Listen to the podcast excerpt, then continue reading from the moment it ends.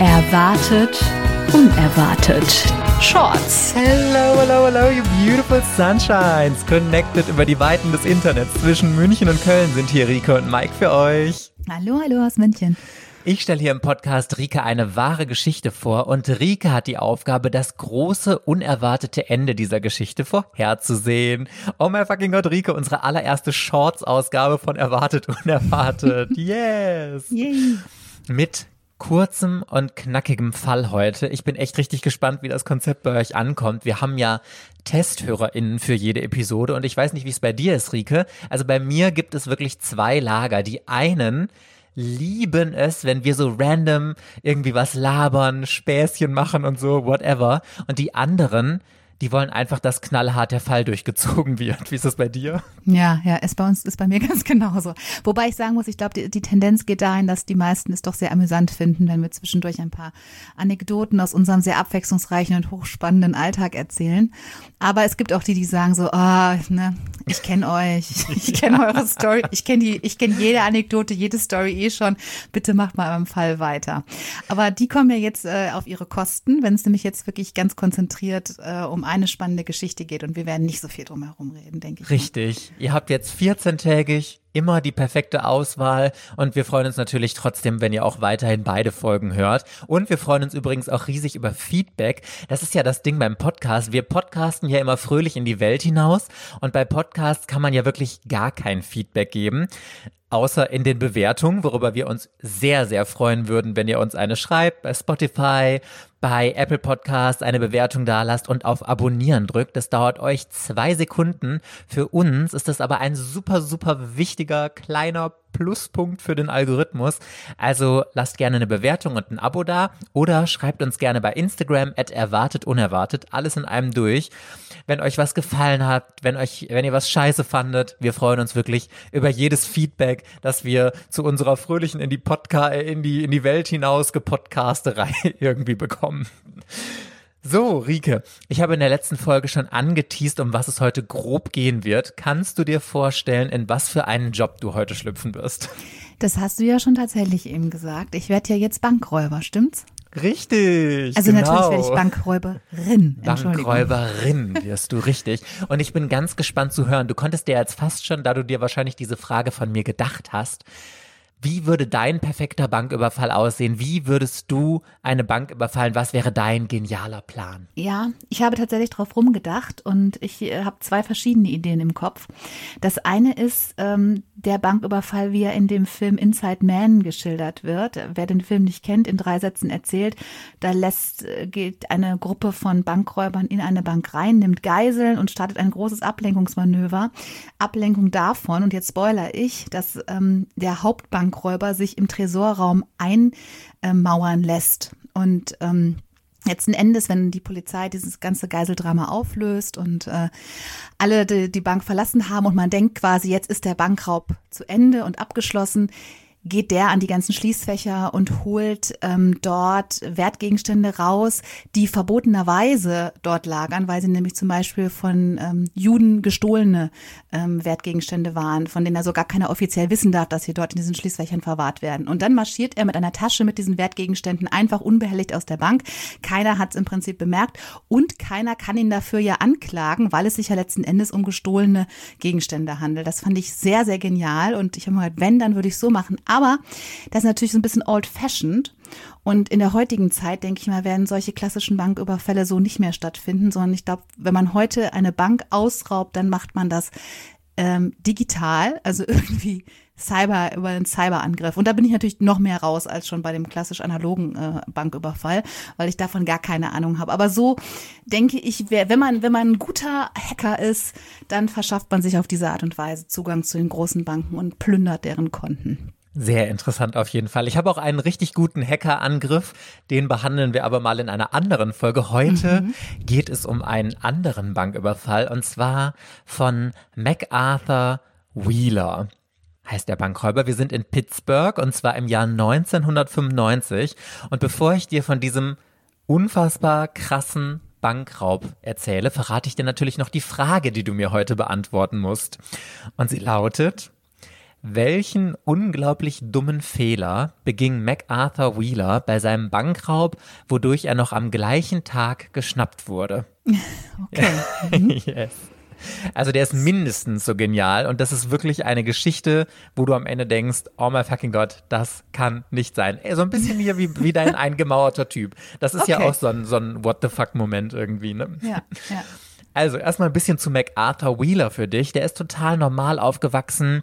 Das Einzige, was seine Freundinnen schon immer aufgefallen ist an ihm, dass er ein bisschen zu sehr überzeugt von sich war. Alles, was er gemacht hat, war immer natürlich ganz genau das Richtige, ganz egal, wie es auch ausgegangen ist.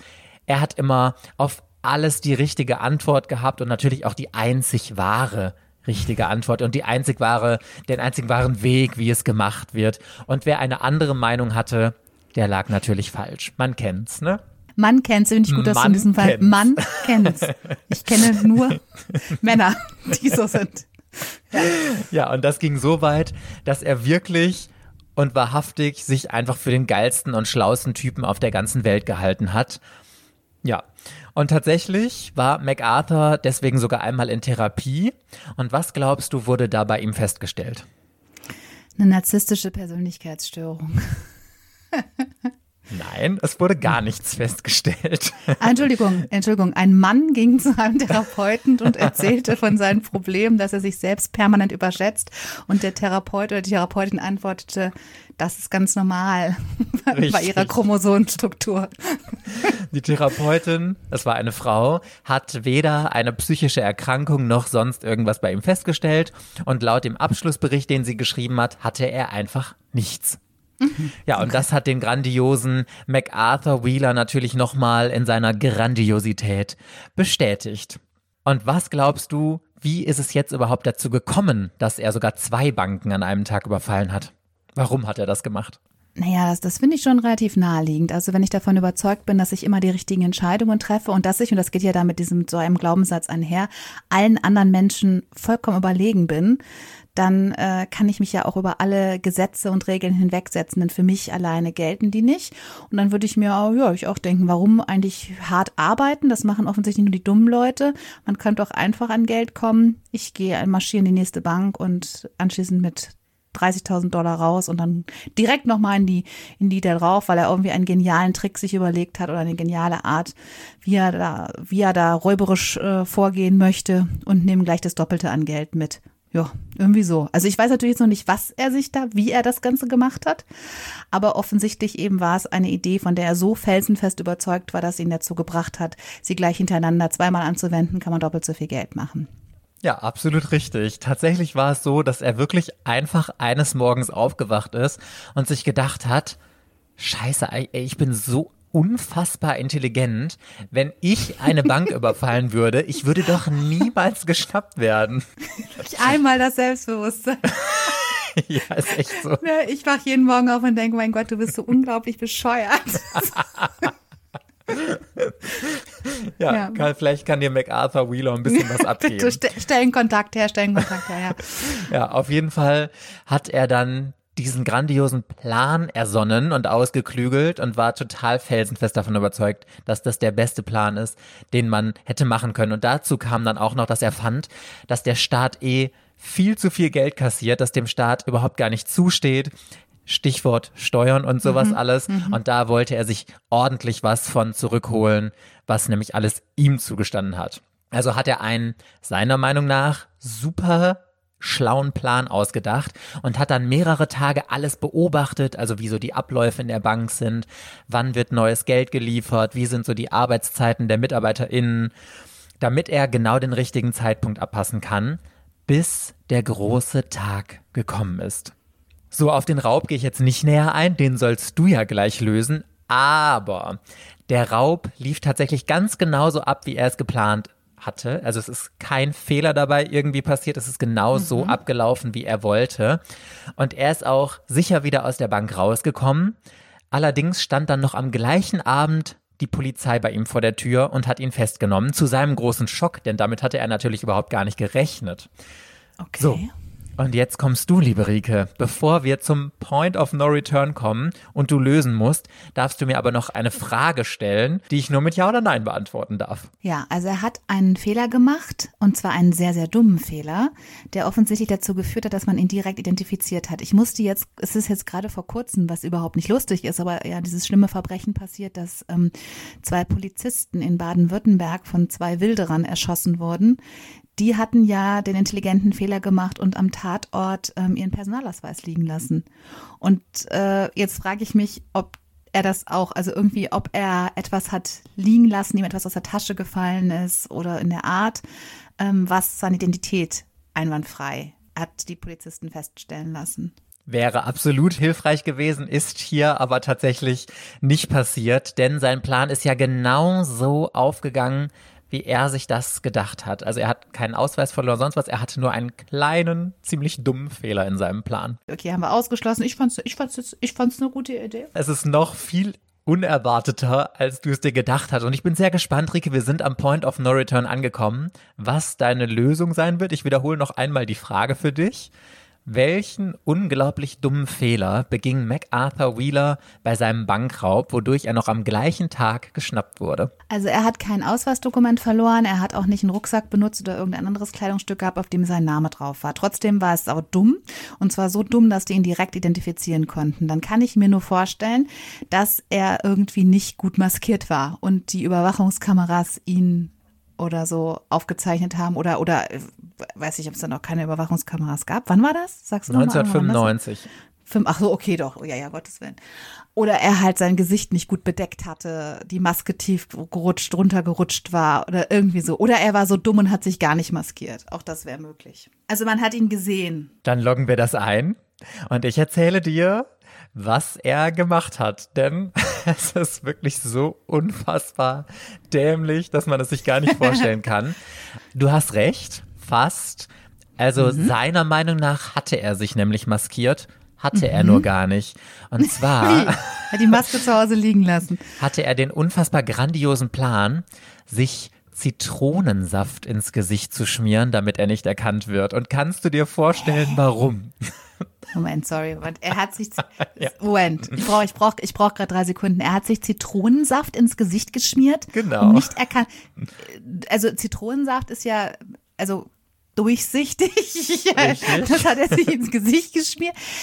Ja, das kann ich dir sagen, warum er das gedacht hat. Weil jeder, der äh, drei Fragezeichen gehört hat, wir sprechen viel bei drei Fragezeichen, ist dir das auch schon aufgefallen? Die kommen häufiger ja, vor, ne? Stimmt, ich glaube, weil wir so Rätsel, Rätsel lösen. Wir sind einfach die Kinder der, der die Generation. Das wäre aber auch eine drei Fragezeichen Folge. Die drei ne? Fragezeichen ne? und der dämliche Bankräuber. Genau. Ja, ja irgendwie sowas. Ja, da, da fehlt noch dieser Gruselaspekt und der, ja, ja, und der, äh, ja der Zitronen, er weiß ja auch nicht, ich muss auch drauf rumdenken. Jedenfalls, ähm, da, daher kennen wir das ja, dass man, wenn man ähm, ein, ein ähm, wie sagt man denn, mit unsichtbarer Tinte einen Brief schreiben möchte, dann schreibt man den mit Zitronensaft und dann bekommt der Gegenüber die Anweisung, da mit einem Bügeleisen drüber zu bügeln oder eine Kerze davor zu halten und dann erscheint, erscheint die Schrift. Und er hat dann gedacht, wenn Schrift mit Zitronensaft auf Papier unsichtbar ist, ehrlich gesagt, das macht wirklich, wirklich gar keinen Sinn. Ich weiß nicht, ob er das jetzt wirklich gedacht hat. Dann meinte er, wenn er sich das ins Gesicht schmiert, dann wird sein Gesicht davon unsichtbar? Ja, ganz richtig. Oh my fucking God. I can't believe it. Du bist die Queen of Ingeniosität, Rike. Ich raste aus. nicht ernsthaft. Doch, doch, doch. Und bei doch, dem doch. ist kein psychischer Defekt festgestellt worden. Also Man kann es kaum glauben, oder? Der war einfach strunzen dumm. Also anders kann man es nicht sagen. Also es war tatsächlich so, er hat gedacht, Zitronensaft es wird ja als unsichtbare Tinte benutzt und wenn man sich das ins Gesicht schmiert, dann muss doch total logisch mein Gesicht unsichtbar werden. Und das Geilste ist, er hat es sogar ausprobiert. Nein. Er hat mit einer Polaroid-Kamera hat er sein Gesicht fotografiert und auf dem Foto war nichts drauf. Mhm, Nur ja. hat die Polizei hinterher festgestellt, dass er aus Versehen die Wand neben sich fotografiert hat, anstatt sein Gesicht. Und er, er war fest überzeugt, wow, ich habe sogar mit dem Foto, mit dem Fotoapparat das gecheckt. Man kann mich auf dem Foto nicht sehen, ich bin unsichtbar. Wow. Also das ist doch wirklich, das ist doch ein, eine, also der, die, wie soll man sagen, also die Geschichte, die sinnbildlich den Spruch, ähm, äh, es ist ein Jammer, den kennen auch viele, es ist ein Jammer, dass die Dummen äh, so voller Selbstbewusstsein und die Klugen so voller Selbstzweifel sind, diesen Spruch wirklich aufs Perfekteste illustriert, oder? Also das ist ja der Hammer, also auf die Idee zu kommen, dass man, dass das gesehen wie hat er sich das vorgestellt, dass die dachten, oh, da kommt ein kopfloser Mann. Und dass da noch keiner sich, vorher drauf gekommen war, auch auf genau, oder hat, Plan. Auch das, also auch diesen, diesen, diesen Moment der totalen Selbstüberschätzung, kein anderer, also auch, also finde ich total faszinierend. Also finde ich, find ich total faszinierend, weil äh, genau wie du sagst, also auf die Idee zu kommen, es ist nicht logisch, ja, es ist empirisch eigentlich relativ schnell nachweisbar, dass das nicht funktioniert. Ich meine, man kann das ja auf allen möglichen Gegenständen, auf der Hand, man kann es überall beobachten, es wird nichts unsichtbar, wenn man es mit Zitronensaft einschmiert. Ich meine, man könnte keine Limonade trinken, das wären immer unsichtbare Gläser, aus denen man dann trinken würde. Also es gibt tausend Möglichkeiten, das ganz einfach empirisch nach physikalischen Gesetzmäßigkeiten festzustellen, dass das nicht stimmt. Aber abgesehen davon, diese Hybris zu haben, zu glauben, dass man der Mensch ist, der auf diese geniale Idee kommt. Überhaupt, also ich denke nie, dass ich auf eine Idee komme, auf die noch nicht jemand anders gekommen ist. Also es ist mir total immanent, dass ich bei allem denke, ja, da sind hunderttausend andere Leute auch schon drauf gekommen und haben diesen gleichen Gedanken bestimmt auch schon gehabt. Also das kommt ja noch mal oben drauf. Also sehr, sehr faszinierend. Und dass dann der Psychologe nichts aufgefallen ist, finde ich auch spannend. Aber zwei Wissenschaftler hatten äh, diesen Fall auch entdeckt und haben danach eigene Forschungen angestellt. Und dabei, also das waren Dunning und Kruger, und dabei haben sie eben den nach ihnen benannten Dunning-Kruger-Effekt entdeckt. Und du hast ja sogar Pädagogik studiert. Kam da sowas mal vor? Hast du eine Ahnung, was dieser Effekt ist? Nee, also Dunning-Kruger habe ich in der Pädagogik, ist mir gar nicht begegnet, aber ich kenne das so, also wie soll man so, ne, so aus, dem, aus populärwissenschaftlich, äh, diesen Begriff äh, kenne ich schon. Ich kann es nicht im Detail erklären, aber dass es eben beschreibt, ähm, äh, wenn jemand sich von sich selbst, ja, ich sage so über, übersteigerte, übersteigerte Selbstwahrnehmung, ähm, sich für besonders genial hält, äh, äh, obwohl das Ganze nicht auf Fakten beruht, dann spricht man ja irgendwie so, oder? So vom Dunning-Kruger. Ja, genau. Also ganz vereinfacht gesagt, je dümmer du bist, für umso schlauer hältst du dich. Und Menschen, die so richtig, richtig, richtig dumm sind, überschätzen sich und ihre Intelligenz dann immer total maßlos. Das ist ein super interessanter Effekt. Das gilt übrigens auch, wenn man sich mit einem Thema nur ganz wenig auskennt. Dann denken viele auch, sie wüssten wirklich alles dazu. Das kann man auf super viele Bereiche im Leben anwenden. Zum Beispiel kennt man vom Fußball. Die ganzen Fußballfans hätten ja alles mal viel, viel besser gemacht als der Trainer der Mannschaft. Junge AutofahrerInnen halten sich sehr gerne für die Besten überhaupt. Alle anderen auf der Straße mit jahrelanger Erfahrung sind eine Katastrophe. Oder auch Ganz aktuelles Beispiel. Jeder, der mal was zu Corona im Internet gelesen hat, hält sich für Deutschlands Top-Virologen oder Virologin. Genau. Und das ist alles der Dunning-Kruger-Effekt. Und der wurde eben durch MacArthur Wheelers unglaubliche Dummheit bei diesem Banküberfall ist der entdeckt oder beziehungsweise erforscht worden. Sehr, sehr spannend. Was für eine lustige Geschichte. Jetzt, jedes Mal, wenn ich jetzt diesen Begriff höre, werde ich an diese Geschichte denken. Und äh, das ist so eine, das ist eigentlich so eine coole Party-Story. Damit kann man, wenn man auf der Party mal das Gespräch ins Stocken kommt, dann kann man mal sagen, sag mal, wusstest du eigentlich, woher dieser Daniel Kruger, worauf der eigentlich beruht? Und dann erzählt man diese Zitronensaft-Story, die glaubt einem keiner. Äh, aber, bringst du jede, jeden Limonadentrinker, jeden Bionadetrinker erstmal in ein kurz, versetzt in kurzes Erstaunen damit. ist gut, ne? Wir haben so einige Folgen, in die auch unsere allererste Folge mit dem meistgeküssten Mädchen ist auch eine super Folge, unnützes Wissen, die man überall mal einstreuen kann. Also wir sind hier für euch die Partykracher. Wenn ihr irgendwas braucht, Gespräch, Smalltalk, Anlass, hört eine Folge, erwartet, unerwartet und schon seid ihr der Kracher auf jeder Party. Also Oder jeder Lahmfirmenfeier. Oder so, genau. Yes, das war auch schon die erste Short-Folge von Erwartet Unerwartet. Wir hoffen, euch gefällt das Konzept. Ja, wenn ja, dann lasst sehr gerne, wie gesagt, noch eine Bewertung für uns da. Und ansonsten hoffen wir, dass wir euch dann in der nächsten Folge mit einer langen Folge wiederhören. Bis dann. Tschüss. Bis dann. Ciao.